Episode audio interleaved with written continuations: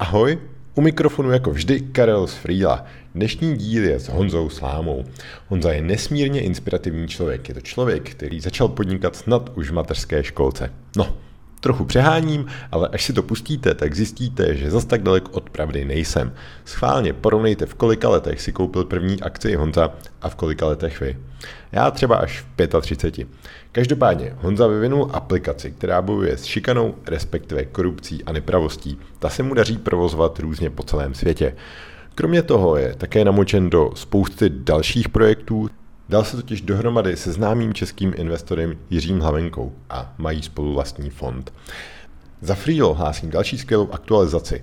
Do nového Gantova diagramu přibyly drobná vylepšení na základě vaší zpětné vazby. Ale hlavně máme nově předělaný dashboard. Je tak ještě rychlejší a užitečnější. Dejte nám vědět, jak se vám používá. No a ještě než se do toho pustíme, tak mám pro vás 3 pozvánky. Ta první je na konferenci Project Restart, kterou pořádáme s agenturou Taste. Zlepšete řízení svých projektů nebo chod celé firmy. Pomohou vám v tom lidé jako Marián Hlínek, Michal Musil, Petr Bernadíč, Jiří Krátký a celá řada dalších. Uvidíte případovky, různá témata soft skills, jako je vyjednávání, neurovědy, dostanete doporučení jak vést schůzky a celou řadu dalších věcí, které se vám potom na projektech určitě budou hodit. Konference proběhne 19. dubna v Praze, běžte na projectrestart.cz. No a s kódem FREEL10 získáte 10% slevu. Další zajímavá akce, kde se s námi budete moci potkat, je Ostravský barcamp. Ten proběhne 13. května v Ostravě. Notoricky známý barcamp asi netřeba představovat. Přijďte networkovat, nachytřit se, pobavit se. No a poslední akcí je slovenský DigiWeek. Ten bude 27. dubna v Bratislavě. Se mnou a Freelem se tam opět budete moci potkat na stánku. Je to akce, na které budete moci transformovat svou firmu nebo podnikání směrem k digitalizaci.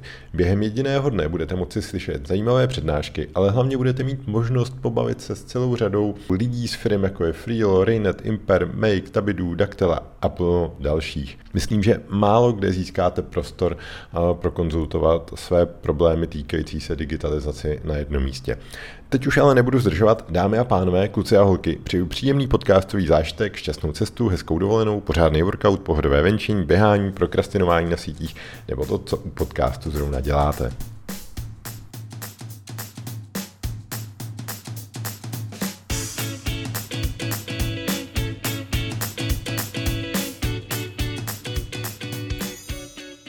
Dneska tady sedím s Honzou Slámou z projektu Nenech to být.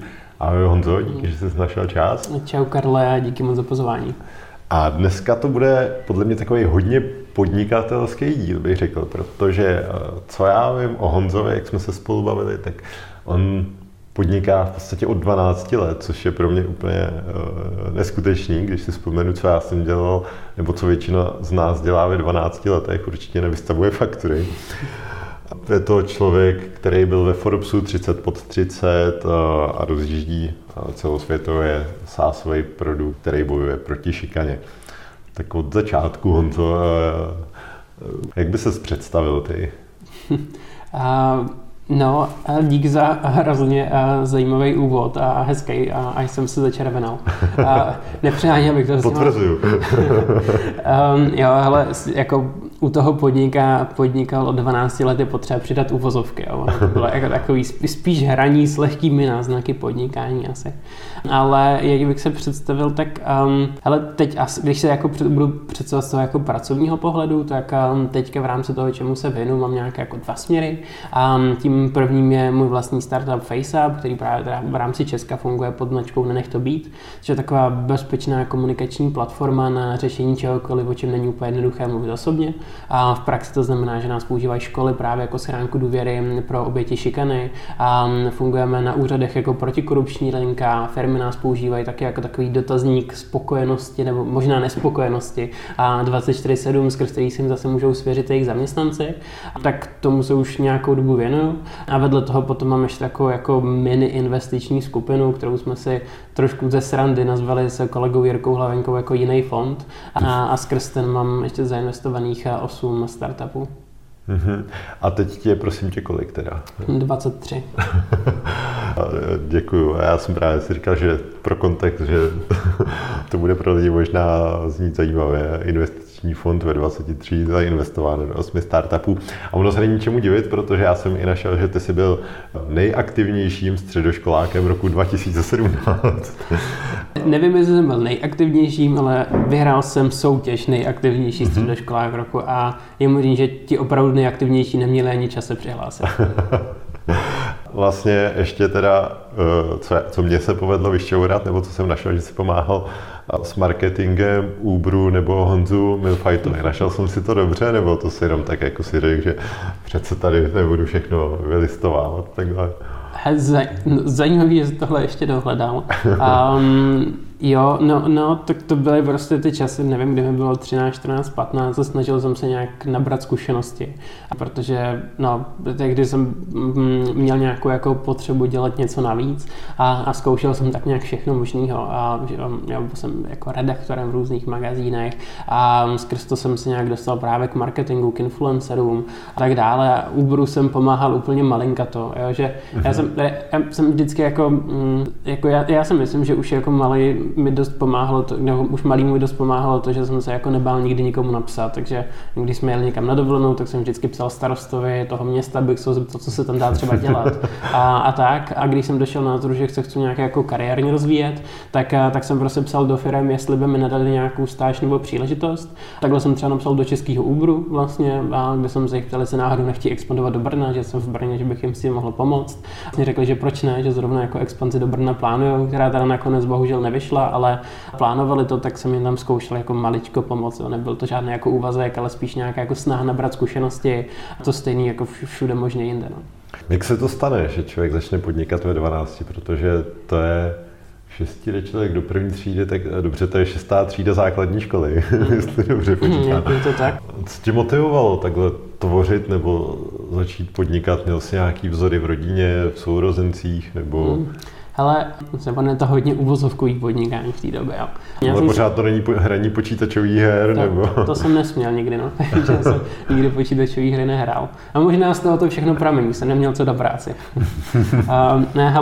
Tam asi hrálo roli to, že já už jsem nějak jako odmala měl jako hroznou potřebu se nějak jako odlišovat od kolektivu. Mě to znamená, že místo toho bych přesně hrál počítačové hry nebo nevím, fotbal a cokoliv dalšího, co dělají moji vrstevníci, tak jsem vždycky hledal něco, co pokud možno nikdo jiný nedělá a snažil jsem se v tom nějak jako uspět. Takže... Jsi řekl, jo, nikdo nepodniká ve 12. Přesně to bude ta finální odpověď vlastně, kterou se tady dost zjednodušil. Ale hele, jako tam šlo prostě o to, že mě bavili paleontologie, archeologie, mineralogie, závodní rybaření a spoustu takových jako věcí, které prostě nikdo jiný ve třídě nedělal, ale vždycky jsem chtěl být jakoby vědcem. Já tady jsem dělal všechno jako spojeného nějak jako s přírodou a tak. A nejvíc asi to sportovní lomeno závodní rybaření a mineralogii. No a pak vlastně akorát se stala taková kariérní změna, jestli to jde ve 12 letech tak nazvat. A kdy teda z toho ten vědec se otočil na tu jakoby podnikatelskou cestu a to bylo, když jsem vlastně čekal u zubaře, a kam mě přivezl taťka. Byl jsem nějak v čekárně a zrovna v rádiu běželo nějaké vysílání o tom, jak Facebook vstoupil na burzu a mám pocit, tam byly trošku jako nějaký shady věci s akciema a bylo to nějak ve zprávách a mě to zaujalo, protože začalo padat strašně moc různých slov, který jsem do té doby nikdy neslyšel. Nepočítám tady ten Facebook, ale nikdy jsem neslyšel slova jako burza, akcie, Wall Street. Začalo mi to vlastně jako připadat zajímavý, tak jsem se ptal taťky, co to znamená. Taťka nepodniká, ale řídí softwarovou firmu, takže k tomu má nějak jako blízko. Tak mi to celý nějak jako vysvětlil a já jsem ten pohled to tak jako nadhazoval před spolužákama ve třídě, všichni a absolutně netušili, o čem mluvím, tak jsem si řekl, to by mohlo být fajn, to bych se mohl vyzkoušet. A tak jsem se vlastně dostal k obchodování s akciema, což byla nějaká ta první věc, kterou jsem vlastně v těch 12 letech zkoušel.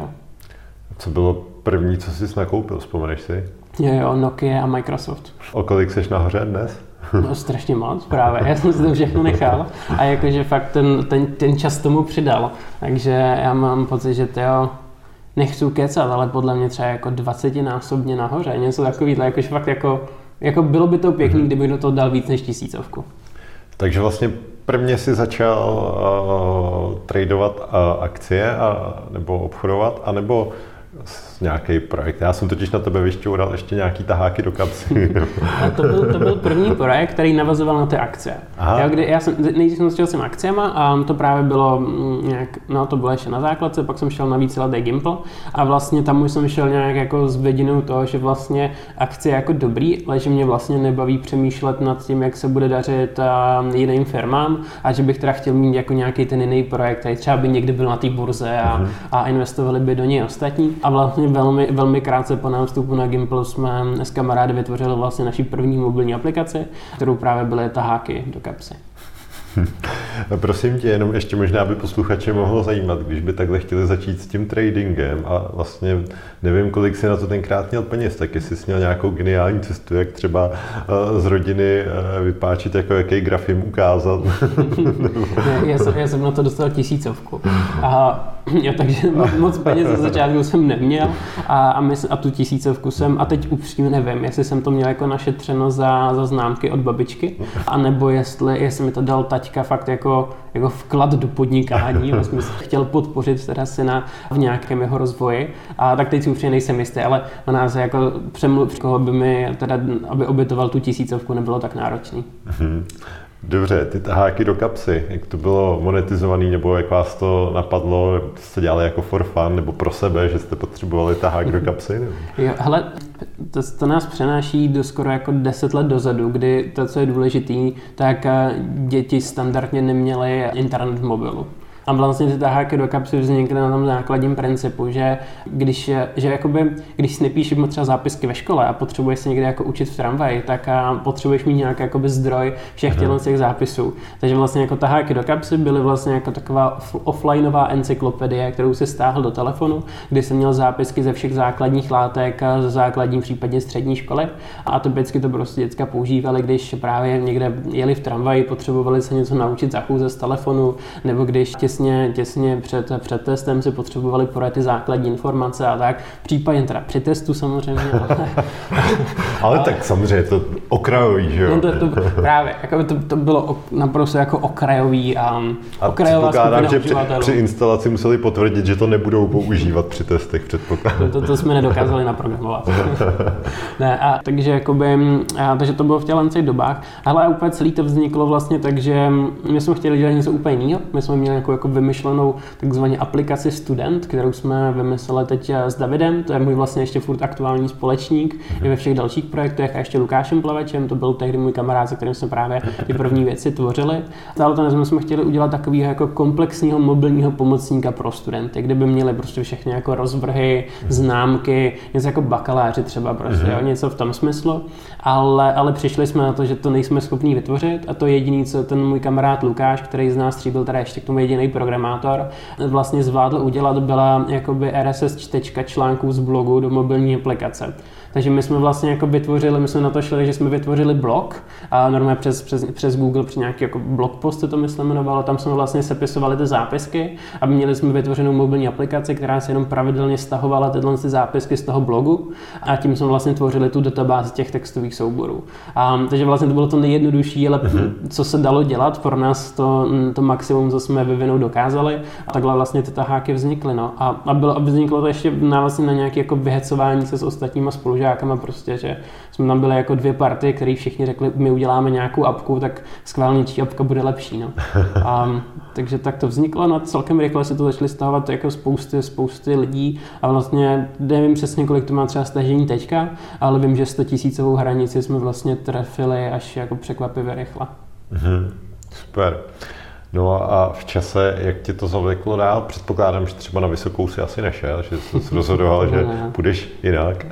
No, na výšku vůbec. Pak je vlastně jako následovalo strašně moc různých podobných blbůstek, jakože když jsme na podobné bázi jsme dělali třeba recepty ládí hrušky, bez jeho vědomí samozřejmě, ale jednoho dne mi pak napsal na LinkedInu. A to spočívalo v čem, že jsi tam zadal, mám doma kůžičky, špetku soli a hořtici, co můžu uvařit.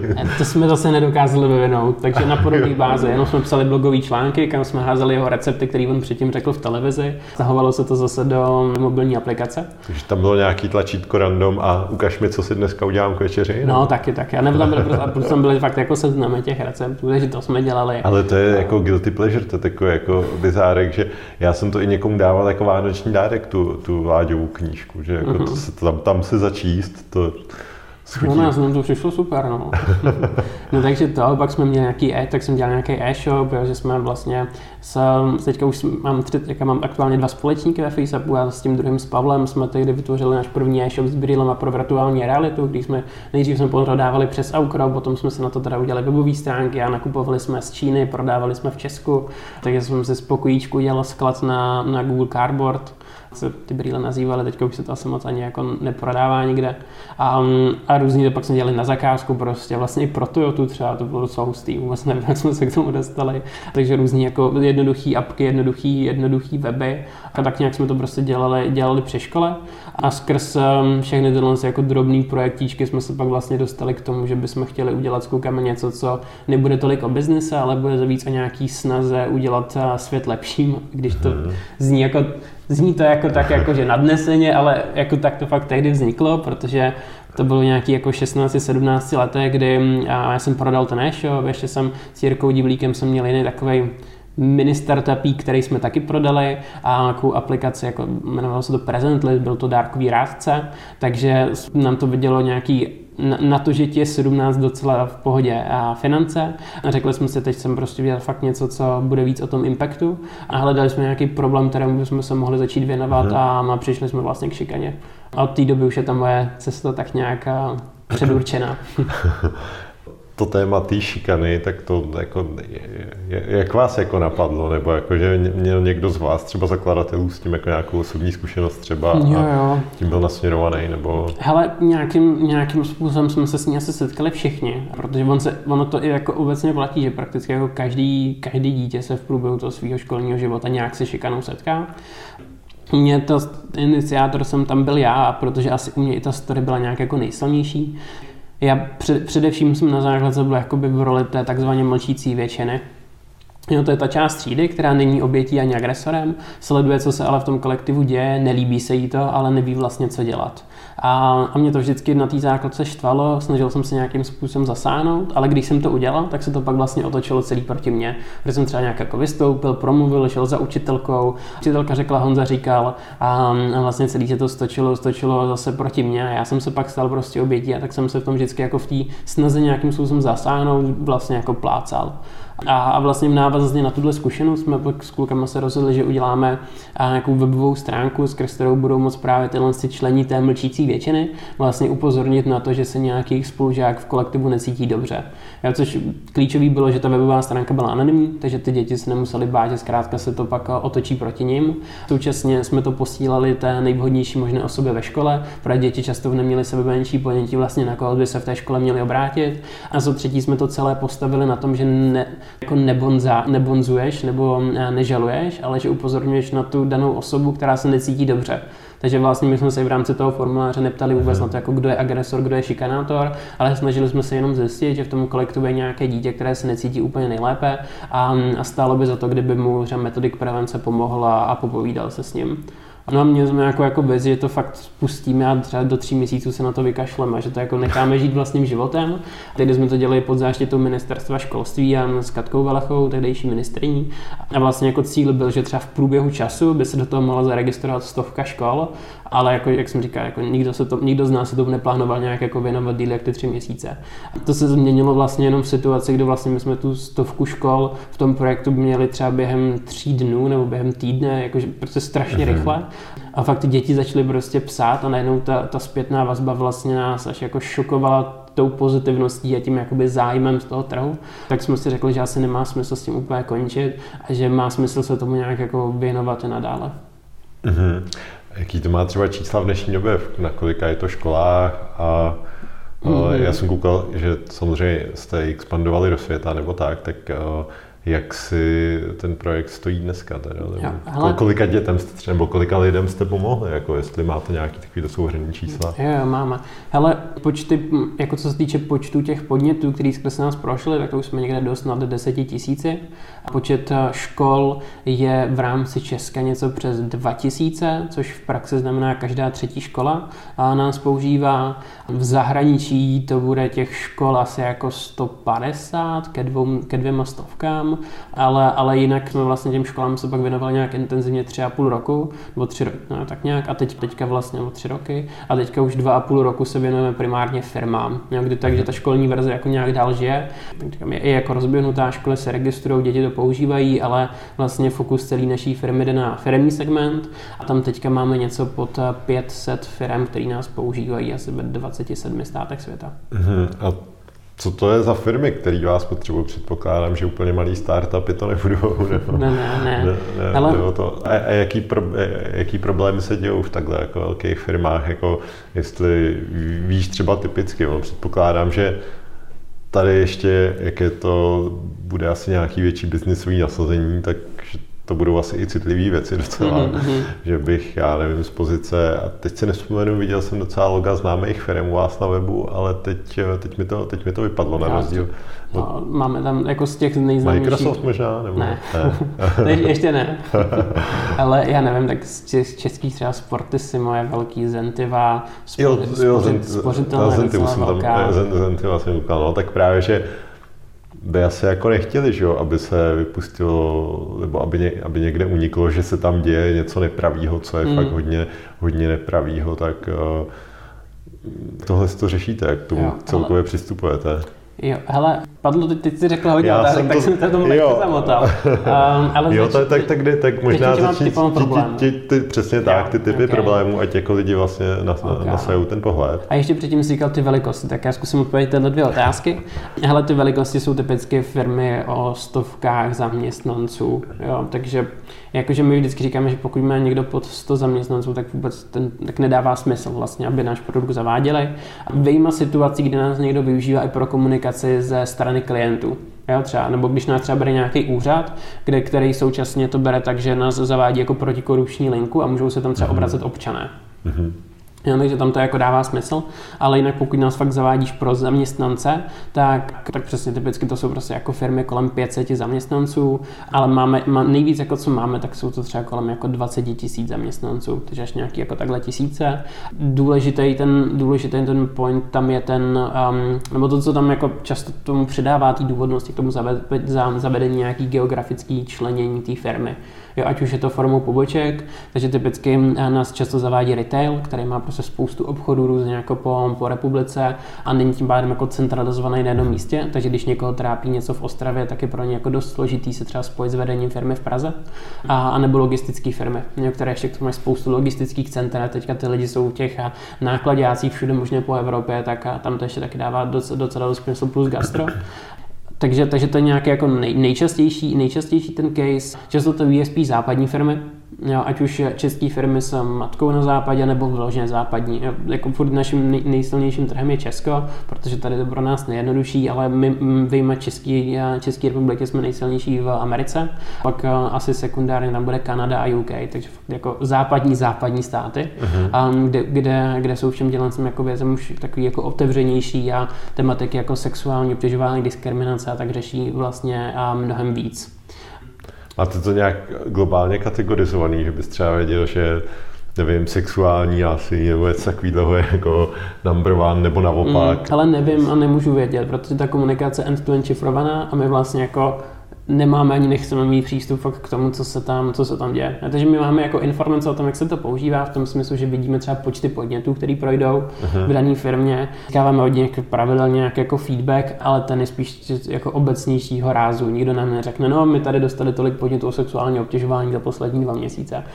To téma je pořád hodně citlivý a není úplně jako jednoduchý od těch firm dostávat tu konkrétnost a ani to není prostě naším cílem.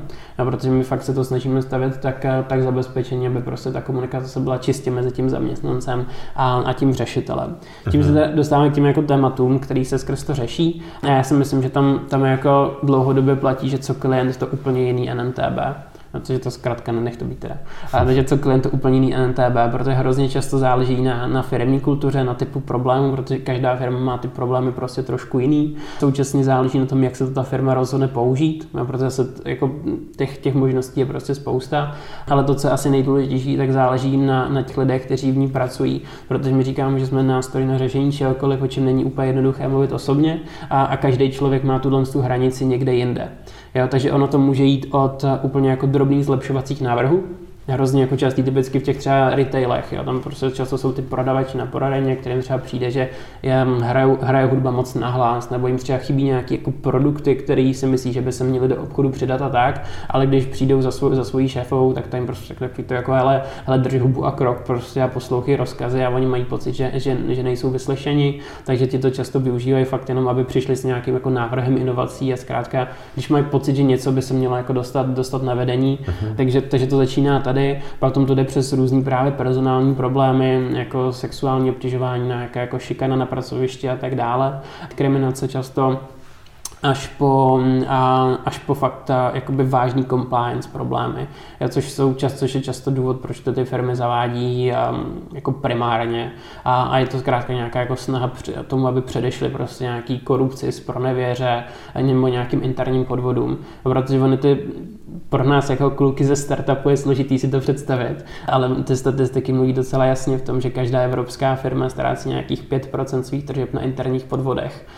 A to už jsou jako tak velký čísla, že pokud jim firma chce nějak předejít, tak dává prostě smysl zavést nějakou etickou lenku nebo whistleblowingový nástroj, což je jakoby definice toho, co děláme. Nejenom z toho důvodu, že můžou tyhle ty podvody a nějaké jako interní trable odhalit včas, ale taky proto, že tím, že něco podobného zavedou, tak dají i zaměstnancům ve firmě jasný signál, že chtějí fungovat eticky a že na nějaké jako nemorální jednání v této organizaci prostě není místo. Je to jako když třeba firma zavede etický kodex, ale v očích těch zaměstnanců to má ještě jako větší váhu. No a snažíte se sahat až jako na tu druhou stranu, jako podávat nějaký třeba servis těm firmám ve stylu, že hele, tady je nějaký tým, já nevím, ať už filozoficky, eticky, sestavený právně, nějaký jako specialisti, který se těm caseům třeba můžou nějak jako vyjadřovat nebo nějak to jako analyzovat nebo nějak pomáhat, nebo prostě to řešení je úplně na nich, jako ať si prostě každá firma poradí sama. Nebo... Jo, hele, náš fokus je na software. Jo, máme třeba konkurenty, kteří třeba jako nás nějak jako okopčili náš software a pak tomu přidali to, že ještě jsou i tou osobou, který přijde ten podnět a jako odpovídají třeba těm zaměstnancům. A to nám nepřijde moc dobrý, protože pak se podle mě tříští prostě ta firma a to, v čem má být profík.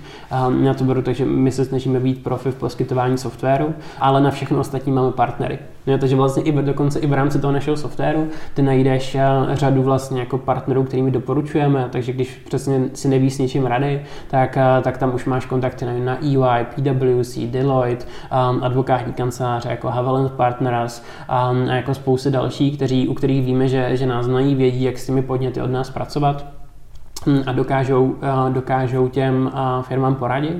A současně to, co často děláme, takže rovnou té firmě jakoby nabízíme jakoby balíček těch našich služeb a služeb vlastně těch třeba poradenských firm.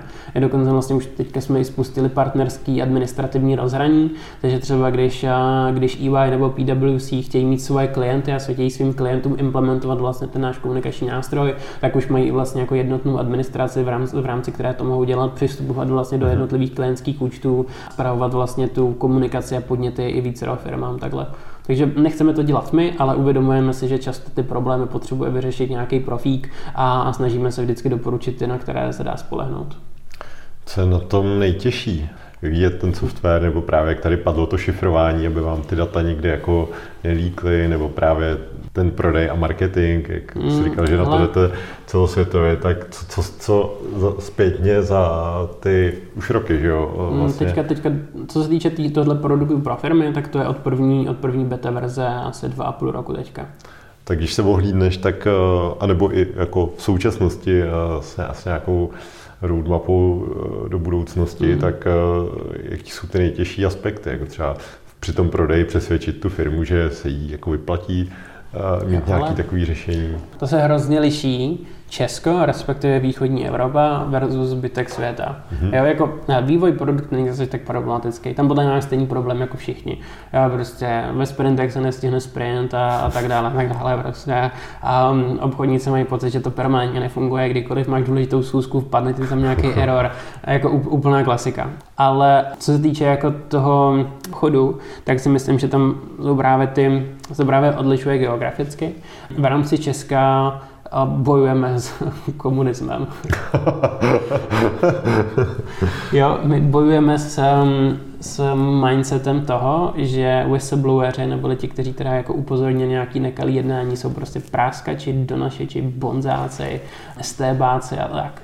Jo, to je vlastně jako asi ten nejklíčovější problém, na to, když teda ještě píšou anonymně ty darybové jedni.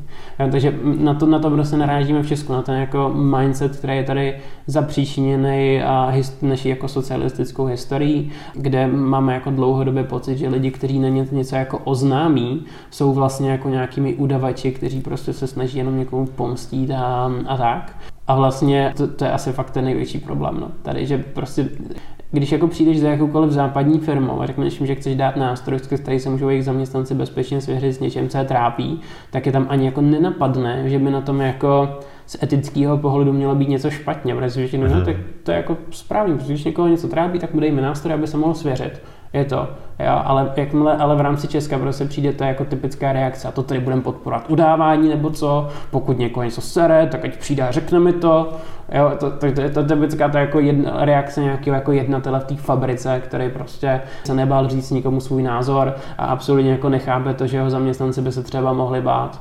No, takže ten sales proces je hrozně jako jednoduchý. Jo? Kdybych vypustil nějaký jako online marketingy a tak, tak si můžeme cold-callovat jakoukoliv personální manažerku, která je typicky nějaká jako empatická žena, která prostě rozumí lidem a tak. Tu zaujmeme, tu si dáme schůzku, ta je z toho nadšená, uvědomuje se, že prostě lidi, každýho člověka v té firmě prostě něco trápí a třeba se o tom jako bojí mluvit, řekne jo, paráda, to potřebuju, pak přijde za jednatelem a ten to absolutně schodí ze stolu. A jakože z toho principu, že vlastně jako nechce podporovat nějakou jako anonymitu ve firmě a oznamování a tak. Takže tady prostě budeme regulárně s kulturním aspektem.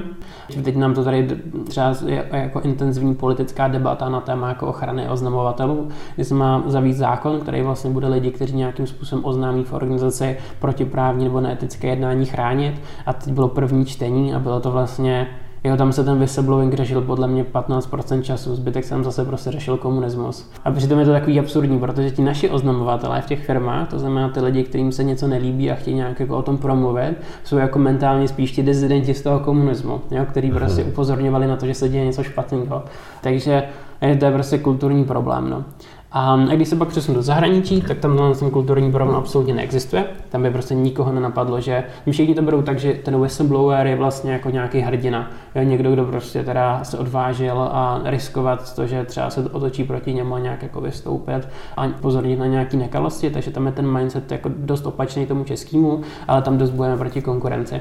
Takže zase ten trh typicky v Americe už hodně etablovaný a nějaký jako nám podobný nástroje tam prostě fungujou fakt jako 20-30 let a pro nás jako malinký startup z Evropy je dost složitý proti těm prostě 20 let fungujícím zaběhlým firmám bojovat. Takže v zahraničí nemusíme nikoho přesvědčovat, že potřebuje whistleblowing, tam musíme ty lidi přesvědčovat, aby když mají tu širokou paletu vlastně softwarů, ze kterých si můžou vybrat, tak aby se vybrali zrovna ten náš. Mm-hmm.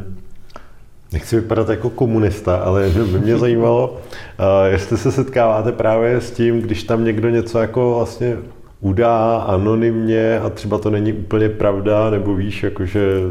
Ale ptáš se na to, jestli na to docela často lidi, a nejenom komunisti.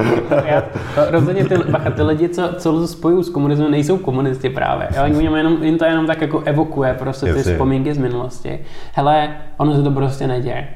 Je to jakože To je ta úplně nejjednodušší možná odpověď, která nevychází. Možná člověk, který má ten mindset toho udavače nebo tak, tak by to klidně jako udělal jakkoliv jinak. No přesně, on to klidně řekne osobně, on se prostě pod to ještě podepíše. A pokud někdo chce dělat něco jako nějak zneužívat na ten systém, zrovna byla česká whistleblogová konference 2 dny zpátky a mluvil tam minister Pelikán, bývalý minister, který teďka dělá v jedné advokátní kanceláři.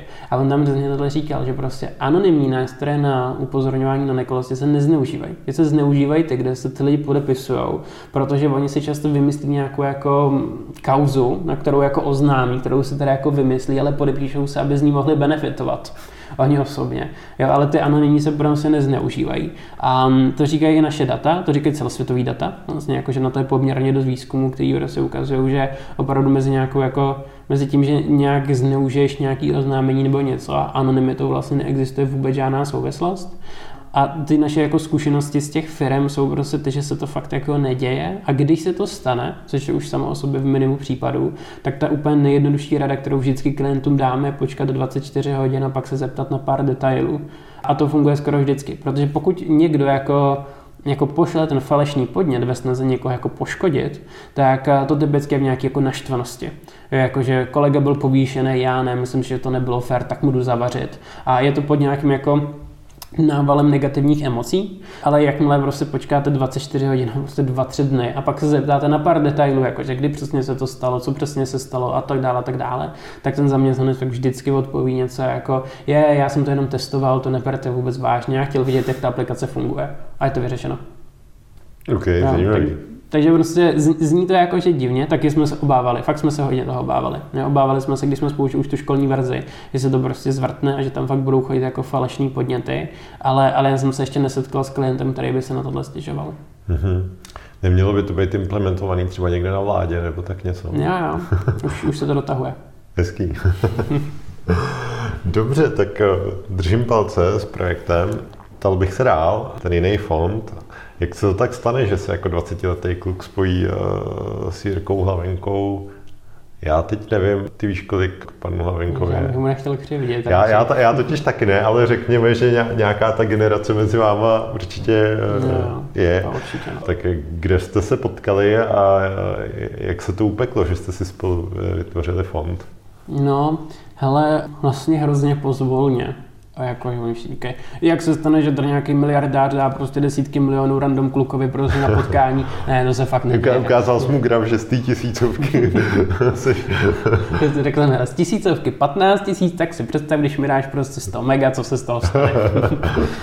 Ne, tak takhle se to nestane. Takže ve 4 ráno po 6. pivu vycházíte, je čeho jít. No, tak takhle taky ne. Tak třetí varianta, pojď. Hele, třetí varianta byla ta, že my jsme spolupracovali na NNTB. Jo, jakože on byl vlastně náš první investor, protože tam ještě jako je důležitý si uvědomit, že my jsme původně do Nenech to být žádný investora nic fakt jako nechtěli. Mysleli jsme, že to prostě bude malinký projekt. A vlastně my jsme tam neviděli jen žádný jako biznesový model. A mimochodem jako najít biznesový model za tímhle, to byla vlastně ta nejtěžší část. A když se ptal na to, co bylo nejtěžší, tak teď je nejtěžší ten jako sales, ale ta úplně nejtěžší věc bylo najít prostě za apkou, který si všichni podvědomě myslí, že je to nějaký jako non-profit, tak najít zatím vlastně nějaký jako ekonomicky udržitelný model. A škole se to platí nějaký roční měsíční fee? Tak se ještě vrátíme zpátky a pak se můžeme vrátit zpátky k tomu jinému fondu. Tohle bylo fakt zajímavý. No. My jsme trvalo jako 3,5 roku, co jsme v těch školách furt hledali nějaký jako business model. Vyzkoušeli jsme, my jsme to nejdřív spustili zadarmo, fakt s očekáváním, že prostě zapojí 3 školy a jednoho dne třeba 100. My jsme na ně vůbec nic nepřemýšleli. Pak oni se začali registrovat ve velkém, my jsme si uvědomili, že ty finance tam budou potřeba a vlastně vyzkoušeli jsme snad jako všechno. Jedna věc byla rozšířená verze pro školy, protože máš nějaký jako basic, nějaký jako premium, se spoustou funkcí navíc, ale prostě když se škola má rozhodnout, jestli se něco bude platit nebo nebude, tak prostě nebude. A jim úplně jako jedno, co je v tom prémiu, ten princip toho, že děti můžou upozornit na šikanu, ten mají zadarmo. A vlastně jako víc nepotřebovali a nedokázali, a mluvili jsme se spoustou odborníků a všechno, nedokázali jsme najít nic, za co by ta škola byla ochotná platit. Vyšlo pár desítek jich platilo, ale vůči těm tisícům vlastně se to používali zdarma, to je prostě o ničem. Potom jsme hodně řešili spolupráce se zřizovateli, kraje, města a tak dále, a kdy vlastně my jsme těm samosprávám poskytovali data o tom, co se děje v těch jejich školách, což pro ty zřizovatele vlastně bylo jako dost hodnotný, protože cílem každého politika na tom kraji... Neříkal si o 2 kroky nazpátek, že to všechno bylo zašifrované. To už se změnilo, to je to teď do těch firem, víš? Když jsme byli fakt ten jako malý studentský tým pro ty školy, tak samozřejmě to jsme tyhle zabezpečovací technologie vůbec neměli. Já to se změnilo až prostě s tím, když jsme spustili firemní verze, šli jsme na první zkusku, a to zrovna byla Česká spořitelna a pochopili jsme, že tam jako to zabezpečení asi musíme dostat o pár levelů dál, než nám něco podepíšou. Takže u těch škol to bylo fakt jako ještě úplně jiné, takže jsme řešili nějaké jako data, prostě statistiky pro ty samosprávy. Tam jsme zase narazili na problematiku s ministerstvem školství, který nám to tak začalo blokovat úplně, že prostě se jim to nelíbilo. Tak jsme řešili finance od ministerstva školství, tam jsme tak zase narazili na spoustu jako problémů, že vlastně ministerstvo nás chtělo financovat, pak ale prostě tam byli lidi, kterým se vlastně nelíbilo to, že bychom si měli ukrojit něco z rozpočtu proti šikaně, který celá Česká republika má na boj proti šikaně 15 milionů korun. A o tenhle budget se bojuje třeba 100 neziskových organizací a vlastně jako tím se úplně nezamlouvalo, že bychom si měli nějakou jako větší část toho ukrojit. Takže prostě spousta problémů, pak jsme šli do zahraničí, takže nějaký jako pokusy v zahraničí, ale vlastně nakonec ten výstup fakt byl ten, že to budeme školám dávat for free a začneme business stavět od nuly až v tom firemním prostředí. OK.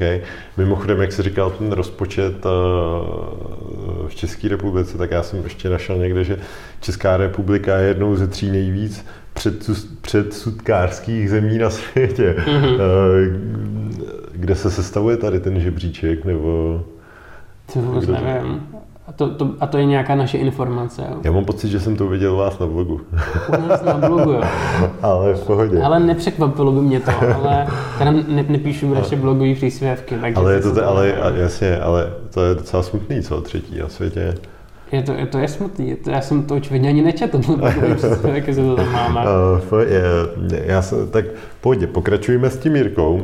Já se tady půjdu podívat do svých notes, kde jsem to teda vlastně našel, abych to případně... No, takže to byla ta výzva a vyřešili nám to tady ty firmy. Jo, takže ten model teďka školám to dáváme zadarmo, furt si můžou koupit tu rozšířenou verzi, ale spíš se to neděje. Firmy kupují firemní a ta výhoda právě je ta, že ty firmy často si nás vyberou kvůli tomu, aby nás podpořili v tom boji proti šikaně.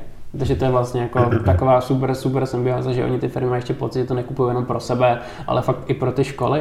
Jak z toho polu, že díky nim to můžeme prostě tu základní verzi dávat zadarmo, a což bychom prostě jako jinak absolutně neměli šanci utáhnout, tak současně skrz to, že i ta firma si vždycky, když se zaregistruje, tak si může vybrat i 5 konkrétních škol, které od nás ještě dostanou jako rozšířenou verzi, která má ještě více prostě jako funkcí a tak. Takže si třeba vyberou nějaké jako školy, kde třeba studují děti prostě zaměstnanců a tak, takže je to taková jako nakonec hezká symbioza. K Jirkovi. Hele, tak Jirka nejdřív vlastně vstoupil do FaceAppu, kdy jsme po něm vůbec nechtěli žádného investora. Ještě, když tady kombinuju FaceApp a NNTB, tak jako to je to stejný. Takže vstoupil do FaceAppu, když... jsme tady nikoho nechtěli, ale potom vlastně to, že bychom vůbec jako hledali investora, vlastně vzniklo tak, že jsem zajišťoval PR Honzovi Milfajtovi a nějak domluvil jsem pro něj nějaký rozhovor v nějakém jako magazínu a mluvil jsem tam s nějakou jako redaktorkou a strašně jsme si jako rozuměli, hrozně dobře jsme pokecali, říkal, to je nějaká fajn mladá holka a teď po tom kolu jsem říkal, měl bych si jít najít na socky, prostě nějak se jako propojit a teď jsem zjistil, že už je vlastně jako dost přes 40 a že je to majitelka toho média a že prostě jsem se nějak jako dovolil majitelce a kromě toho jsem zjistil, že je taky angel investorka a mi říká, ty vado, tak toho bych měl jako využít. Jestli se mi tady fakt povedlo teďka hodinu kecat s nějakou jako angel investorkou, který se očividně jako líbí, co dělám a povedlo se nám navázat docela fajn vztah, tak by byla fakt škoda, kdybych zrovna neměl nějaký startup, do kterého bych mohla investovat. A tak jsem tehdy přemýšlel, došel jsem na, že teoreticky, kdybych jako to NNTB, který jsme do té doby dělali fakt čistě neziskově, poupravil, takže by tam snad nějaký jako investiční potenciál být mohl. Tak jsem si s tím zavolal ještě jednou, jestli teda nezajdeme na kafe, jí se to vlastně jako hrozně líbilo, říkala, že to moc ráda podpoří a že do toho nějaké jako social impactové investice investovat bude, ale pak si něco nějak pokazilo v rodině a měla nějaké jako osobní trable, jak ty investice sešlo. Ale my už jsme byli takový jako nadrajovaný do toho, že teda to vybudeme nějak ve větším a v tu dobu jsem se vlastně skrz jednu známou dostal k Rakovi, která se prostě náhodná jako známá, myslím taky vlastně redaktorka nějakého magazínu se mě zeptala, jestli náhodou nehledáme investora a já jsem řekl, že vlastně jako hledáme a nebo že zvažujeme, že bychom teda toho dalšího investora najít zkusili a ona nás propojila, já jsem za ním zašel tehdy ještě do Kivy a vlastně jsme si jako hrozně sedli a Jirka říkala, že nám na to prostě nějaký ty první rozjezdový peníze dá, protože jako asi jako na jednu stranu jsem asi líbil ten projekt a už to, že jsme měli nějak jako ověřeno, že fakt dokáže pomoct. Myslím si, že zatím tehdy vůbec nehledal biznesový potenciál, protože prostě to jsme fakt věděli, že je hrozně na vodě, jestli tam někde jako něco najdeme, ale to, co tehdy říkal, tak říkal, že ty peníze investuje jako do nás, jako do founderů, protože prostě má pocit, že i kdyby jsme teďka ty miliony úplně spálili, tak se tím naučíme podnikat a že věří, že jako v budoucnosti naší spolupráce může vzejít ještě něco jako další. No a pak jsme třeba půl roku spolupracovali na NNTB nebo 4 roky. Nám to oběma dávalo smysl, sedli jsme si. Jirka mi pomáhala ještě s různými jako vedlejšíma věcmi, co jsem řešil, protože já jsem ještě potřebuji to dělat hrozně moc a já jsem ještě nějaký jako showroom prostě s oblečením, měl jsem značku dřevěných baťohů prostě, různý automatizační tooly na Instagram, se strašně moc ještě různých věcí bokem, on mě s tím konzultoval, vedle toho já jsem konzultoval jemu jeho pitch decky, co mu chodily prostě a čistě, protože mi to hrozně bavilo a dohazoval jsem mu startupy, když jsem na nějaké jako narazil, tak jsem je vždycky propojil, když mi přišel zajímavý, když asi Jirka s ničím nebyl jistý, tak mi to se poslal, já jsem mu to zanalyzoval, začal jsem s ním jako chodit na schůzky a vlastně jsme fakt jako došli vlastně názoru, že se díváme na business a na podnikání hrozně podobně a že ta jako kombinace těch zkušeností a ze strany Jirky a zase s tím jako nějakým jako mladým pohledem na svět a drivem dává fakt smysl a je jako dost symbiotická. A tak jsme se postupem času vlastně fakt jako, tak jako přirozeně z toho vlastně jako vyplynulo, že dává smysl se na to udělat SROčko a do těch startupů začít vstupovat vlastně společně. Takže to nebyl žádný jako moment, že bych přišel za Jirkou, ukázal jsem mu grafy a řekl tak a teď mi dej tady prachy na investiční skupinu a spíš to prostě fakt jako v průběhu let úplně přirozeně vyplynulo, že to dává smysl. Začali jsme prostě první investici, kde jsme řekli, pojďme to zkusit a přesně to tam zafungovalo, jo, zase ta Jirková zkušenost a nějaký ten jako můj drive a fakt snaha ten startup hands on posouvat a posouvat kupředu, tak to jako zabralo a pak začaly přicházet další a další a teď jsme na 8. Jak moc se potkáváte nebo rozcházíte? Jo? Teď jako vedu takový to, ten generační jako nesouhlad, že prostě přesně přijde tady TikTok nebo přišel, teď prostě úplně ty mladý třeba takový, to je hrozně cool a pak přesně vidíš úplně ty starší markeťáky, to je prostě pro děti, prostě kravina, že jo? A střih o 3 roky později, že jo, na konferencích všude prostě, no, TikTok vlastně 38+ a tak dál, tak jak moc se potkáváte nebo rozcházíte, když vám chodí ty nápady na startupy, žádosti nebo něco takového, tak z kolika procent je to, že ty buď to řekneš, a to je divný, anebo Jirka, to nemůže fungovat, Honzo, věř mi. Tak jak často se tohle děje, nebo děje se to vůbec? Občas, ale vlastně až překvapivě málo. My si toho často jako děláme fakt srandu. Jeden z nás napíše nějaký e-mail, na něco zareaguje a ten druhý napíše, já prostě reagovat nemusím už. Protože ten první prostě vydefinoval přesně to, co jako ten druhý chtěl říct. Takže myslím si, že tam máme dost intenzivní překryv. A jako ono to vychází z toho, že prostě společně diskutujeme podle mě business už teďka 6 let. Skoro. A takže já si myslím, že moje vnímání podnikání je vlastně fakt hodně ovlivněný Jirkovým pohledem. Takže jako, já si myslím, že jsem prostě navnímal na strašně moc jako věcí, podobný pohled jako Jirka. Takže už teďka přirozeně se vlastně na ty věci díváme hodně podobně. Občas tam ten rozkol je. Jo, typicky já bych byl riskantnější. Já bych říkal, Jirka ještě trošku jako někdy jako konzervativnější a já bych vlastně možná víc riskoval. Ale není to nějak jako významný. Jako jedno téma, kde prostě se nikdy nepotkáme, je třeba krypto. Jo, mě jako krypto mě nebaví. nechci říct, že do nich investuju, nevím, za to investování, je takový hazard, takže nějaký peníz do toho občas pošlu. Teď asi dohromady minus 70%, 80%, tak, takže rozhodně nejsem dobrý kryptoinvestor. Asi tuším, kdy jsi do toho kryptoinvestoval. Ale průběžně, ale prostě já se vždycky vyberu něco zrovna v blbý moment. No. Takže ale baví mě to a přijde mi to jako zajímavý a nějaký jako budoucí potenciál v té celé jako oblasti vidím. Teď neříkám v konkrétní kryptoměně, ale jako obecně jako blockchainu vidím a Jirka se to třeba strašně straní. Já vůbec jakoby neinvestoval do čehokoliv, co nějak s blockchainem souvisí. Takže máme tam asi takovýhle jako spíš drobný jako rozdíly prostě, no. A já si myslím, že já už se taky spíš snažím do toho investování zanášet jako nějaký jako inovativní přemýšlení prostě z toho, jak se to třeba dělá na západě a Jirka se možná vydrží zase svých dosavadních zkušeností, který už si prostě ověřil v tom, jak se staví nějaký ten deal s tím founderem a tak. Takže ne ve všem se 100% shodujeme, ale tu shodu vždycky prostě najít dokážeme a když není, tak to je fakt prostě nevím, 5% případů. Uh-huh. A co tam máte teda třeba ve svých stáji? Kdo vás oslovil? Hele, je to dost netradiční, protože vlastně tam máme i firmy, které se vůbec nejsou taková jako klasika, jako B2Bčkový SaaS, nebo jako fintech prostě a tak. Máme tam fakt jako věci, které moc venture kapitálový nejsou. A to je proto, že my nejsme fakt VC fond. A my jsme prostě jako malá jako private investiční skupina, která prostě neinvestuje kvůli 100násobným zhodnocením a vlastně nemáme žádný jako takovýhle měřítka. Investujeme prostě tam, kde nám to fakt jako z nějakého důvodu dává smysl. Co jsou ty věci? Když vám ten projekt dává smysl? No, jasně, musí nám to dávat smysl, musí nás to bavit. Určitě musíme vidět zhodnocení, jo, to je jako jestli nemůžeme do toho jít prostě bez nějakého jako zhodnocení.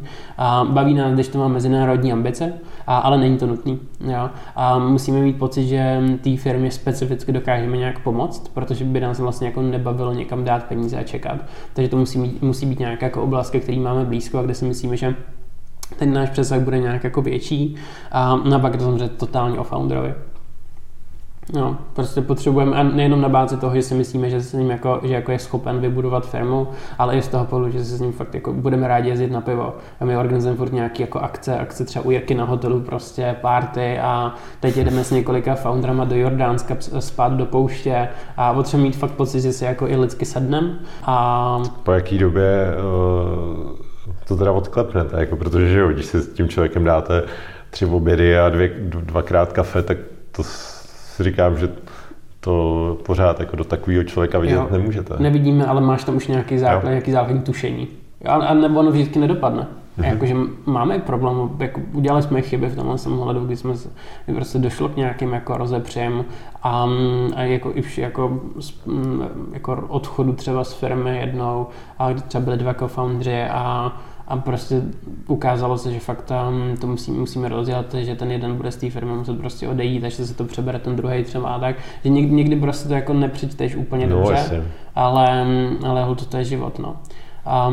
Takže to tam hraje roli a pak podle mě všechny ty jako klasické věci, na které se dívá každý investor, jako velikost trhu prostě, analyzuješ si konkurenci, koukáš na trakci, na nějakou jako jednotkovou ekonomiku té firmy, pokud už nějakou má teda, oni často ty naše firmy nemají vůbec nic, když v nich investujeme, protože jsme fakt ten jako úplně první investor a tak, no aspektů je tam hodně. A pak se ptám na ty konkrétní startupy, co tam máme, tak úplně první investice byly reknihy, vlastně, online udržitelný knihkupectví. Tím, že je to moje první investice, tak je to moje největší srdcovka. Vlastně současně to založil Tadeáš, se kterým jsme už roky předtím byli kamarádi a ještě tam marketing 2 roky vedla moje přítelkyně, takže to je jako úplně nejvíc. Absolutně neovlivněný. A tehdy ještě to nebyla přítelkyně. Ale tak to je úplná srdcovka pro mě prostě reknihy. Následovalo Twixy, to jsme zase vlastně apka pro školky, tak tím jsme zase se dostali spíš tím jako standardním nějakým jako SaaSům, s nějakým jako mezinárodním rozsahem a pak jsme zase střelili úplně jako jinam a to, když jsme zainvestovali do... Mimochodem, jak se daří Twixy? Ona Vanda tady byla v podcastu, taky teď je to si myslím zhruba rok a tak 2-3 měsíce, tak jak to máte teďka s Twixy? Hele, Twixy roste, ale je to těžký hrozně. Jo, jako já si myslím, že prostě Vanda je strašně jako skvělý člověk a myslím si, že, nebo doufám si, že jako moje super kamarádka už teďka ale prostě ten trh je fakt těžký. Jo? A když já jsem říkal, že jsem nenašel způsob, jak donutit školy, aby nám něco jako platili, tak Vanda teda ten způsob našla, jí ty školky normálně platí, ale i tak je to prostě strašně těžký. Takže já si myslím, že jsme možná na začátku, když jsme do toho šli, tak jsme měli víc jako takový jako unikornní očekávání, protože jsme věděli, že prostě ten trh dokážeme zlomit, nebo mysleli jsme se nevěděli. Mysleli jsme si, že ten trh dokážeme zlomit, teďka už prostě jako vidíme, že jako prodávat školkám fakt je náročný. Ale jako i přesto, že samozřejmě je to jako náročný, tak prostě ta firma roste a školky jsou hrozně spokojený. Já podle mě jako, co jsem teď, nevím teď přesně, jaký tam byl třeba červen, ale přišel mi strašně malej. Jako, on to prakticky jako nemá červen. Jo, ty školky prostě, no jak jakmile to začnou používat, tak oni už nikdy neodejdou. A to se pak drátuje do těch procesů hloub, že jo, a tak dále. Právě. Takže to se tak neděje. Ale já právě, jak jsem Andu vždycky potkal jednou za těch x měsíců, tak vlastně jsem měl úplně na startu něco, pak Jirka a pak jsem zahlídl něco, že byla vlastně snad v US a to jsem říkal, tyjo, tak už bude za chvíli fakt ten unicorn, tak tam ty zámořské aktivity teďka nějaký jsou, nejsou? Nebo? Nějaký jsou, jakože vím, že jsou vůbec nesukecám, mám pocit, třeba jsou školky v 5-6 státech, možná do 10. Takže jako Vanda má ověřeno, že prostě ty školky za to platí, má ověřeno, že za to jsou ochotny platit školky fakt na všech světadílech, myslím. Jakože myslím si, že je to fakt napříč úplně celou jako zeměkoulí. Ale prostě, jak říkám, je to těžký. A ten růst je fakt strašně náročný, a protože víš co, škola je, říkám, že škola je specifický typ klienta, který platí jako B2C a vyžaduje přístup jako B2B. A na tom prostě na to narážíš. Takže jako já jsem zvyklý fakt spoko, myslím si, že to jako, nebo jako už vím jistě, že to byla investice, která se nám rozhodně jako vyplatila, a současně prostě fakt obdivuju Vandu, že to furt zvládá, prostě, protože ten růst v tom segmentu je strašně náročný. Ale taky Vandu moc obdivuju, jak rodinu a tak dále, takže taky zvládá to spoustu. Ale pojďme dál, pojď ještě třeba je někoho třetího. Jo, ale tak už ten třetí byl Lok Lok. Vlastně konkrétně ty si někoho třetího, tak rovnou říkám třetí firmu, co jsme zainvestovali. Lok Lok, značka kombuči. Vlastně, takže to je zase úplně jiný jako segment, kde najednou neřešíme prostě žádný jako churny a podobné metriky, ale pak řešíme to, na kolika prodejnách byly se nás můžeš koupit a jaký je odbyt který kavárny. A teda, k tomu zase prostě máte, jak říkám, je to zase jako úplně jiný styl biznesu, ke kterému prostě nějakým způsobem máme blízko a ten nápoj nám fakt chutná, já úplně miluju. Jsem velký, jako koštování kombuči je vlastně můj koníček, takže já kdekoliv cestuju, tak prostě zkouším všechny možný druhy kombuči a tak. Takže k tomu zase mám blízko, říkali jsme si, že zkusíme téhle firmě taky pomoct. Super. No a ještě mi řekni spíš zpátky k Jirkovi a k tvým projektu, tak kromě toho, že ti dal finance, tak v čem vám třeba pomohl, nebo byl vtažený do nějakého rozhodování a toho, že většinou ty investice nebo častokrát jsou fakt jako o penězích. Já třeba k tomu mám přístup, že my zainvestovaný nejsme a jako nějak bychom nechtěli, ale když už, tak bych právě chtěl někoho, kdo jenom nedá ty finance, ale aspoň trochu si vyhrne ty ruce nebo posune, nebo strategicky něco, jo, tak... ale za prvý, jako vůbec ten fakt, že 17letým klukům, který neměl ani finanční plán, někdo dal prachy, je za mě jako hustý. Jo, takže jako, i kdyby to bylo jenom o penězích, tak i když prostě třeba někdo říká, že tehdy se vzal ale velký podíl do vás prostě a tak dále, jo, jako, že to jste třeba jako měli jako se hádat, měli jste chtít menší podíl a taky říkám, pane bože, já jsem byl 17letý kluk, který neměl absolutně business model, neměl finanční plán, prostě nic. Prozradíš teda, kolik procent za kolik? Myslím, že má 20 a za nějaký jednotky milionů ničí. Ale tak je na to, jestli to nemělo revenue, tak... Ne, to nic prostě. ale potom platí klíčová věc a to je, že od té doby už tam Jirka poslala hodně peněz navíc bez navyšování podílu. Jo, a to je třeba i náš přístup v jiném fondu. Je, že my taky prostě někde, takhle my se pohybuje nejméně, kde máme, tak máme 7%. A fakt, když jako něco je čistě jako SaaS s globálními ambicemi, tak tam prostě víme, že potřeba vzít jako spíš menší podíl, takže teď třeba v poslední investici jsme měli 7% firmy. Na druhou stranu, když tam máš fakt něco, co jako nikdy nebude žádná globální firma, víš, že už tam nikdy nebude další investiční kolo, třeba Lok Lok, a víme, že to je prostě náš projekt, který už je, já jsem jednatel a budeme prostě na tom jako dlouhodobě participovat a dlouhodobě to financovat jenom my, tak tam zase ten podíl máme vyšší. Já třeba ten Lok Lok je, tam máme myslím nejvíce 30. Takže tak se to jako liší, ale vlastně v tom jsme podle mě dost specifiční, jak tehdy jako Jirka, jak mi ukázal na Facebooku, tak my, že prostě to bereme tak, že jsme nějakým jako finančním co-founderem a pak tu firmu prostě dofinancováváme stále.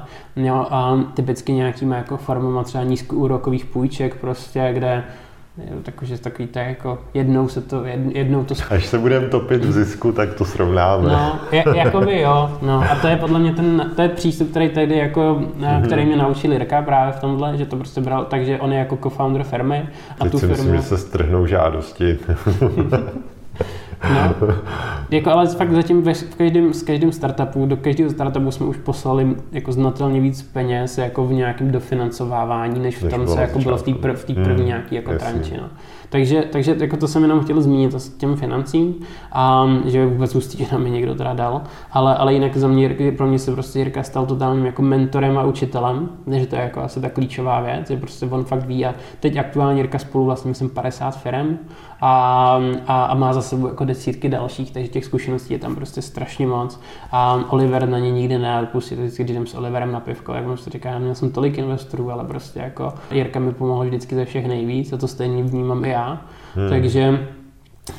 takže ten mentoring a hlavně to zpětné zrcadlo. Protože když víš co, jako founder máš strašně moc problémů, jenom řešíš problémy. Řešíte s kolegy někdy trošku problematický, protože nechceš třeba zatěžovat prostě svůj tým prostě věcma, který potřebuješ jako nějaká rozseknout, který jsou fakt náročný. A pocit, že prostě to na ně nemáš házet. A doma přítelkyně, manželka zase prostě tak to stejný, taky to není vlastně jako nechceš házet. Kámoši často jako nevidí do hloubky, takže neví, jak by ti měli poradit. Ale pak je tady ten investor, který vlastně jako je na to je nestranný. A vidí do hloubky firmy, což je hrozně užitečný a dokáže se na to dívat jako takovým tím jako big picture. Mám pocit, že někdy jako founder takzvaně přes stromy nevidím les, ale když vidíte ten investor, který jako má ty základní informace, ale současně není v tom dennodenním chodu nějak jako ponořený, tak ti dokáže prostě se na to podívat tím helikopterovým pohledem a třeba ti prostě pomoct něčím nebo najít nějakou cestu, kterou si ten nedokázal absolutně vydedukovat. Já to souhlasím, no. Já jsem třeba, když jsem byl jenom na obědě s Martinem Rozhoněm, tak jako věděl jako v podstatě pár věcí, jo, jakože co se poptal a pak jako jenom tak odhadoval, že něco typoval nebo tak jako říkal, doporučoval. Když jsem jenom jako něco zmínil nebo to, tak já nevím, seděli jsme spolu třeba hodinu a půl a úplně jsem si říkal, ty vado, prostě ten člověk má fakt úplně... Jako... Na tohle bacha. Na tohle bacha, to je ještě o něčem trošku jiné. Jako jedna věc je, když ten investor je s tebou ty roky a vlastně má přesně to, že do té firmy vidí, ale současně není tak ponořený na to, aby prostě neviděl všechno. Ale tohle se jako to, že ten na první schůzce potkáš s investorem a ten investor pro té hodině vypadá, že rozumí všemu strašně jako dobře, tak to je podle mě takový jako automatický a přirozený u hrozně moc investorů, protože ty problémy, které ty firmy řeší, takový ty, ke kterým se dostaneš úplně jako na té první schůzce, se hrozně často opakují. Takže já na to narážím pořád, že vždycky se setkám nějakým startupem a ten startup jako, pane bože, co, ty zase musíš mít prostě 50 let biznesu, jak jsi na to všechno přišel? A říkám, no, protože se to furt opakuje. Jo, takže zase to, že investor, a tím vůbec nechci zpochybnit Martina Rozhoně. Martina Rozhoně prostě strašně moc zkušeností a všechno. Jenom bych byl opatrný po první schůzce s investorem, kde ten investor prostě dá strašně moc super rád vyvodit, že je nějaký jako úplně geniální biznisový genius, protože dost dobře možný, že ty stejný rady dal už 10 startupům za jediný týden. Jasně. Tak pojďme dál. Ty jsi, vlastně jsem na začátku říkal, že jsi vyhrál Forbes 30 pod 30, tak řekni mi, jaký to je? To jsem nevyhrál, že tam se člověk zařadí, aby jsme drželi správnou terminologii. Jo. Teď už to nebylo tak intenzivní. Ve smyslu, víš, jako když člověk začíná, když je prostě 17 let a nějak zažíváš nějaký jako ty první úspěchy, se dá říct, ale takový ty jako povrchní úspěchy, myšleno, vyjde s tebou někde rozhovor, seš na v čáté, v hlavních zprávách a tak. Jdeš do podcastu. No, přesně. tak v té době to... jeho může pro tebe znamenat vlastně mnohem víc. Proto mně přijde prostě takhle. Třeba když to přenesu na sebe, tak v rámci nějakých těch svých posledních 10 let, co pracuji na nějakých svých projektech, tak si myslím, že třeba zhruba v těch jako 17 letech, kdy prostě jsme spustili NNTB, prostě já jsem teda dal jako 10 rozhovorů denně, to bylo fakt drsný prostě v tu chybu. Děti budou proti šikaně, to chtěl každý, tak super titulek, víš co. Takže strašně moc rozhovorů, teď prostě strašně moc soutěží jsme hrávali, prostě každá studentská soutěž prostě těch chce jako ocenit za takovýhle projekt, jo. Do toho prostě jsem byl vyhlášený tím jako nejaktivnějším středoškolákem roku. To mě to třeba úplně šíleně vyboostovalo ego. Jo, to je jako že zpětně jako mě trochu jako špatně ze sebe samýho, jak prostě jako to ego vystřelilo úplně jako někam do oblak. A to je taková ta doba, kterou si podle mě projde jako každý mladý člověk, a jako hodně mladý, který zažije nějaké jako něco, co by se dalo nazvat jako významnějším úspěchem. Prostě to ego jde úplně do háje. A to jsou ty doby, kde fakt strašně toužíš potom, aby jsi byl ještě ve Forbes 30 po 30, protože máš pocit, o tom to je. Je o tom je ten biznis prostě. Zapomeneš na nějaký jako cash flow, prostě, tak koho to zajímá, víš co. Jako důležitý je to, jako, že už... Nálepka. No, důležitý je to, že na té konferenci ti lidi poznají, že ti stoupají prostě sledující na Instagramu a tak, a jakože... Takže v ten daný moment, a si myslím, že kdybych tehdy ještě vyhrál, byl zařazený do toho 30 po 30, tak to pro mě znamená fakt hodně. Ale pak časem člověk vlastně jako podle mě, když máš tohle tak intenzivní, tohle jako nějaký mediální hype, tak potom ti vlastně jako dojde, že jde úplně k ničemu. A že vlastně v konečním stádiu na tomhle fakt nestojí ani život, ani biznes, že štěstí ti to nějak neovlivní a biznes už vůbec ne. Na to cashflow prostě tohle nemá vliv. A v tom biznese jde prostě vlastně jenom o tohle a o to, abys nějak jako uživil lidi ve firmě, aby ty lidi byli spokojení, aby ty nějak prostě rostly a dosahovali nějakých jako firemních cílů a mise. A tím pádem, když se přes tohle jakoby přeneseš a to zařazení do takovýhle žebříčku přijde až v té době, kdy už to máš všechno jako za sebou, tak si myslím, že to jako ten pocit je vlastně takový jako OK, super, ale... Tak jsem si to zasloužil, myslíš? Nebo... Nevím, jestli zasloužil, ale už to není, už z toho nemáš takový to obrovský nadšení. Už mám pocit, jo, dobrý, ale o tomhle to není. Jasně, chápu. Už se prostě přišel na to, že další zařazení do nějakého žebříčku a další rozhovoru ve Forbesu vlastně tě neposune ani jako člověka, ani jako firmu, takže už prostě je to takový jako super, ale není to stejný, jak kdyby prostě to třeba přišlo v těch 17 letech. Tím to říct, že jsem za to rozhodně vděčný a přijde mi jakože samozřejmě za toho jako zařazení vážím, jenom už jsem z toho nebyl jak jako přehypený a nešel jsem zorganizovat party. No, a jak se teda oslavil vlastně? Jo, asi nějak. Jako měl jsem radost a šel jsem si koupit slušný kalhoty na focení. Kdo tě v podnikání nejvíc ovlivnil a čím? No, dva lidi a taťka a Jirka. To je asi nejpřímočařejší. Taťka mi dával vždycky nějaké jako základy a nějakou jakoby ne podnikatelskou, jako podnikavou výchovu. Takže mě taťka nikdy nevedl k podnikání, ale vedl mě k nějaké podnikavosti. Ke snaze dělat něco navíc. A takový věci. K čemu? No, akceschopnost. No, přesně. Jako... Nějaká jako odvaha a takhle. A potom jsem s ním všechno vždycky konzultoval. No, protože, jak říkám, sice nepodniká, ale jako řídí softwarovou firmu, takže ty zkušenosti tam vlastně má jakoby zhodný nebo dost podobný, jak kdyby podnikal. Takže s ním jsem prostě vždycky konzultoval a konzultuju prakticky jako všechny jako personální otázky, protože všechno, co nějak souvisí s provozem firmy, se salesem a tak. A pak na to před těmi 6 lety navázal Jirka, takže a od té doby už možná Jirka víc, těžko říct, možná tak jako oba dva stejně prostě, s oběma konzultuju tak nějak všechno. Co by si vzkázal 12letýmu Honzovi? Ať dá do toho Microsoftu víc. Ne, hele, myslím si, že by mu vzkázal, aby věci tolik nehrotil.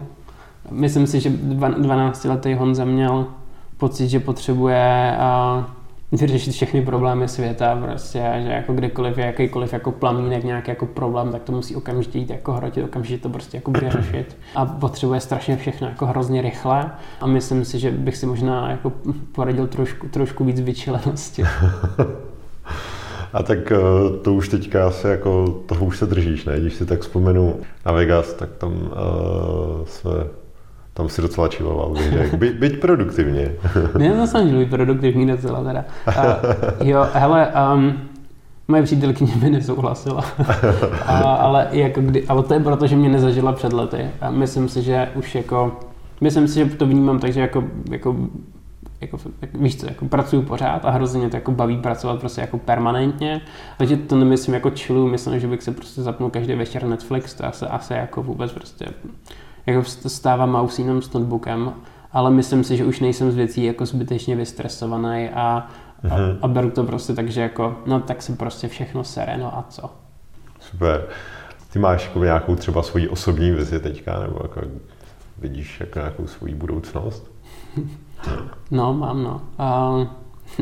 To je otázka, kolik z těch svých věcí chci sdílet, ale já si myslím, že já nemám nějaké věci životní plány, něco v tom smyslu, protože mám vždycky pocit, že život není moc, život nikdy nejde úplně naplánovat, on se prostě musí žít a člověk musí fungovat spíš reaktivně, ale spíš mi jde o to, abych vždycky v životě nějak vyplňoval nějaký základní pilíře toho, co považuji za nějaký svůj osobní úspěch, nebo kdy jsem nějak spokojený, což jedna z těch věcí je, že vždycky chci prostě dělat to, co mě v daný okamžik baví, to je pro mě dost důležitý, protože vždycky, a furt se to čekuju, že fakt dělám to, co mě zrovna baví a to, co v ten daný období dělat chci. No ale to u foundera, že jo, je pak zase hrozně těžký, protože někdy je prostě potřeba dělat nějaký věci. Proto jsem řekl období. Jo, neřekl moment, ale já moment neberu období. Já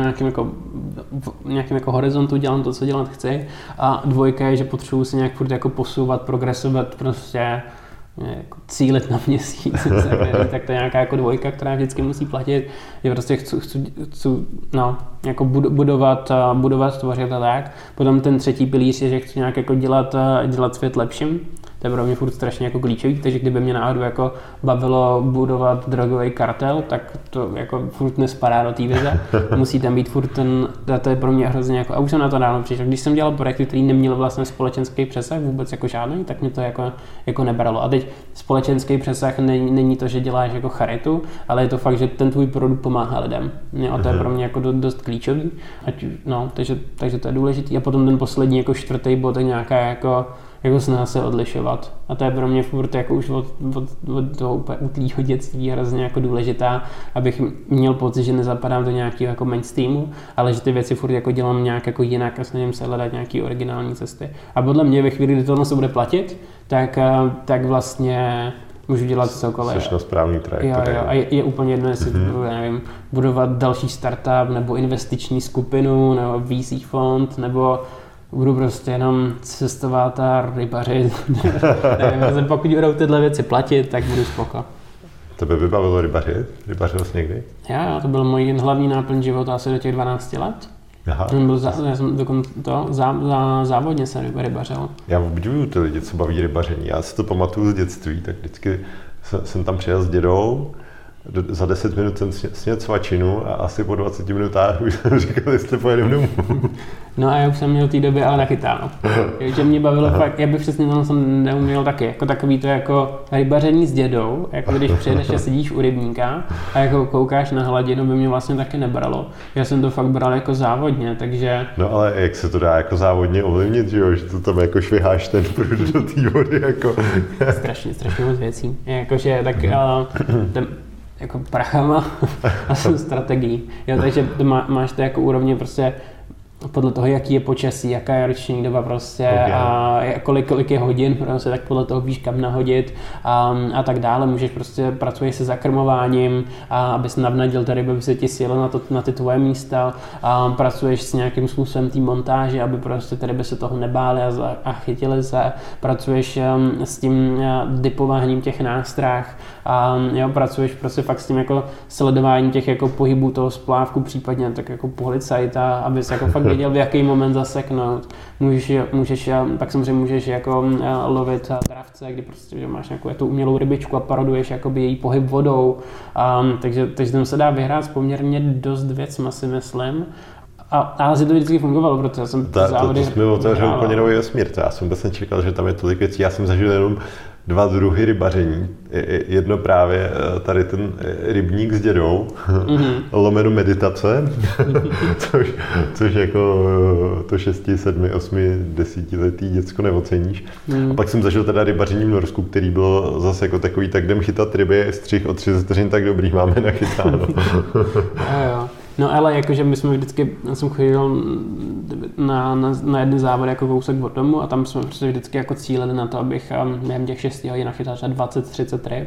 A jako tam to, že to jde strategicky ovlivnit, se mi potvrdilo v momentě, kdy jsem tam vždycky vyhrával ty závody, vždycky prostě jako první, druhý místo a potom jsem si řekl, že už bych chtěl mít výsta 2, tak jsem začal brát mladší ségru, která absolutně nikdy nerybařila, neměla vůbec žádný rybářský zkušenosti, vždycky přišla na ty závody, sedla si vedle mě a já jsem jenom úplně jako konkrétně instruoval a sledoval jsem oba dva pruty, přesné instrukce a ona vždycky byla místo po mně.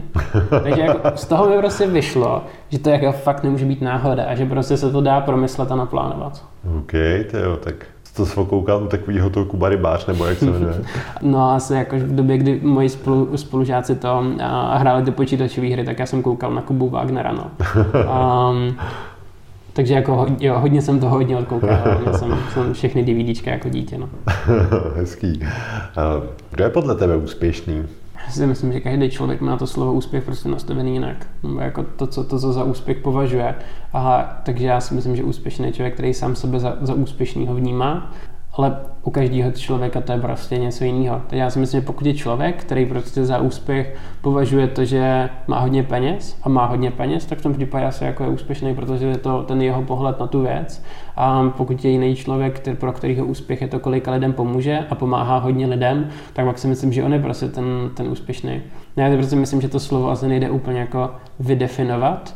A pro mě osobně je úspěch kombinace těch 4 faktorů. Takže jako když budu držet to, že nějak jako jsem teda jiný a dělám to, co mě baví a vedle toho se mi to kombinuje s tím, že jako pomáhám víc a současně vedle toho jako něco budu a tvořím i nějaký jako ten materiální prostě budovatelský úspěch a když jako tohle roste, tak jsem asi sám se sebou spokojen a můžu to nazvat úspěchem.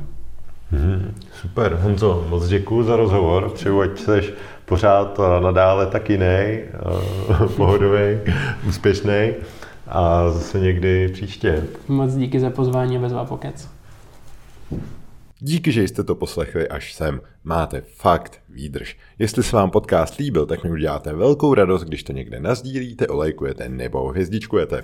Aby vám neutekly příští díly, tak si dejte odběr ve vaší oblíbené podcastové aplikaci. Spod palubí se loučí Karel z Freela.